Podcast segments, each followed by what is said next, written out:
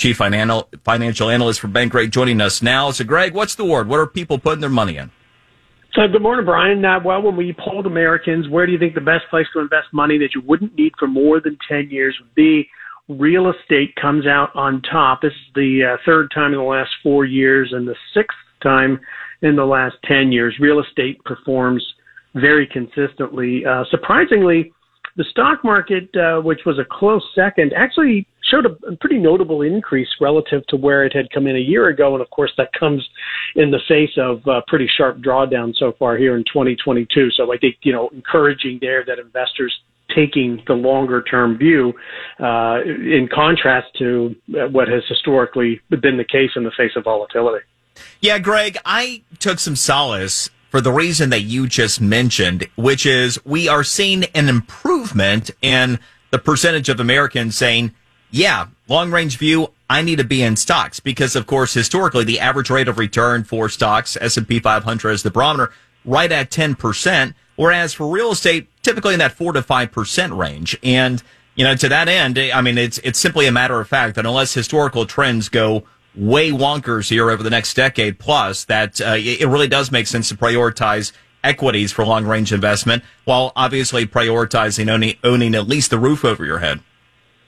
Yeah, for sure. And I think for most people, they may be, if, if they are homeowners, they're probably already underallocated to stocks and overallocated to real estate by virtue of the fact that as a homeowner, the bulk of their wealth may be tied up in the home but via home equity.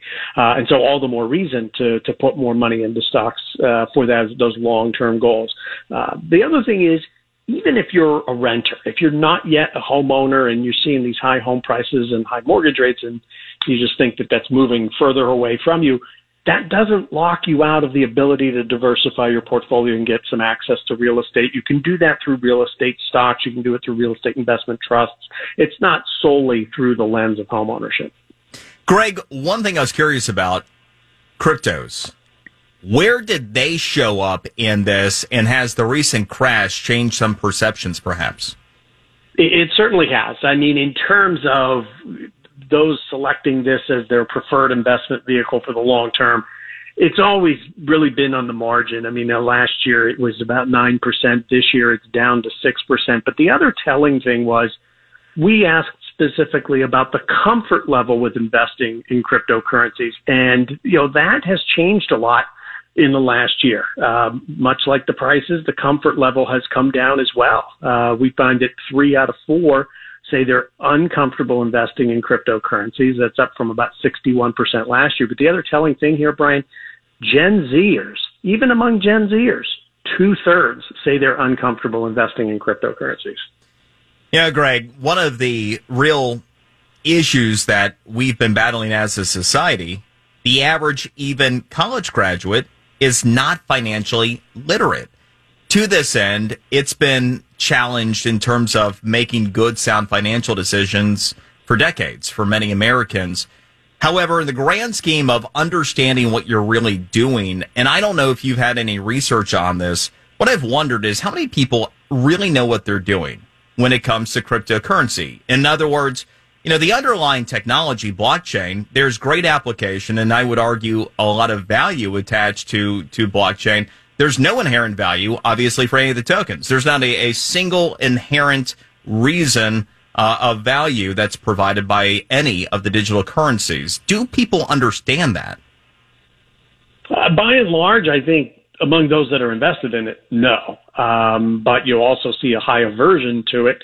Uh, and I think there's probably a higher tendency to have at least an understanding of that among those that are not invested in it. Um, you know, it's, uh, it, you know, and with, I think that realization may be coming about given the sharp drop we've seen in prices, given the fact that it's less favored even among younger uh, investors than what we had seen just a year ago.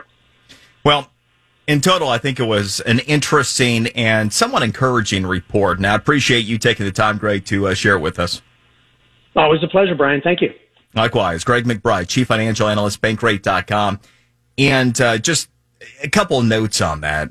You know, I got to be careful never to wander into the territory of, you know, financial advice specifically. But it's obviously extraordinarily important that you understand what it is that you're investing in, but also just playing the averages. We have very long history to observe when it comes to any of these asset classes this side of cryptos. And that it's crystal clear. Long range, you know, the stock market is by a margin of greater than two to one the best place to put your money. That being said, you should always own over the longer run the roof over your head. That also statistically is, is borne out. And then if you are going the next level to where maybe you're going to have income properties, that kind of thing, there's a case that can be made from a, you know, an income standpoint. That makes sense to prioritize alongside of perhaps equities. But it's Greg points out. You can also achieve some of that, you know, through, uh, through stocks as well. The, the bigger concern and, and, point that I have here, and especially in South Florida, I've answered a lot of listeners' questions one-offs rather than doing Q and A's about cryptos because again, I don't want to get into advisory territory. But if you don't know what you're putting money behind, it's almost certain it's a bad idea because you're guessing. And guessing with as hard as we work for our money and future and everything else is never the way to go. But here's the way that I would fashion it to you. It is a fact. It's a demonstrable fact. There is no inherent value for any cryptocurrency. There is none. it, it is literally worth only what somebody is willing to pay for today. That's true of anything. But in the case of companies, you own a percentage of that company. So if a company derives profit, you own the percentage of the profit equitable to your interest in that company. There's nothing that's produced, thus derived, and there's nothing that even like a hard asset like gold, silver, what have you, they have practical purposes in the real world, independent of just holding, you know, a, a piece of, of metal, uh, as the case may be. So that is, therein lies the challenge. And so for, you know, many people, assuming that you're not the person who goes to the hard rock with your mortgage money and expects that's going to be the solution to your answers, the money that you would take to the hard rock that you expect not to walk away with, that's the kind of money you should be talking about when it comes to digital currencies. And again, there's a difference between the technology blockchain, which is remarkable, and the tokens themselves. And I think that's one of the big areas that have been missed. And I feel bad for a lot of people who have been crushed. Again, most people overwhelmingly at this point, most people that put money behind cryptos have been crushed. And we have seen where over the past two and a half weeks, there's been a bottoming in the crypto market, at least for now. I don't know where it's going to go because again, it's literally a guessing game. And that's all it is because nobody can make a value based case to own any of them. It's not possible. The only argument is, hey, some other people down the line are going to pay more because we're going to encourage more people to pay more for it. Okay but that's all you got. And that is not worth banking your future on. It just isn't. All right, we're going to have Natalie in the trending story up next here. At the Brian Mudd Show, News Radio 610 WIOD. News Radio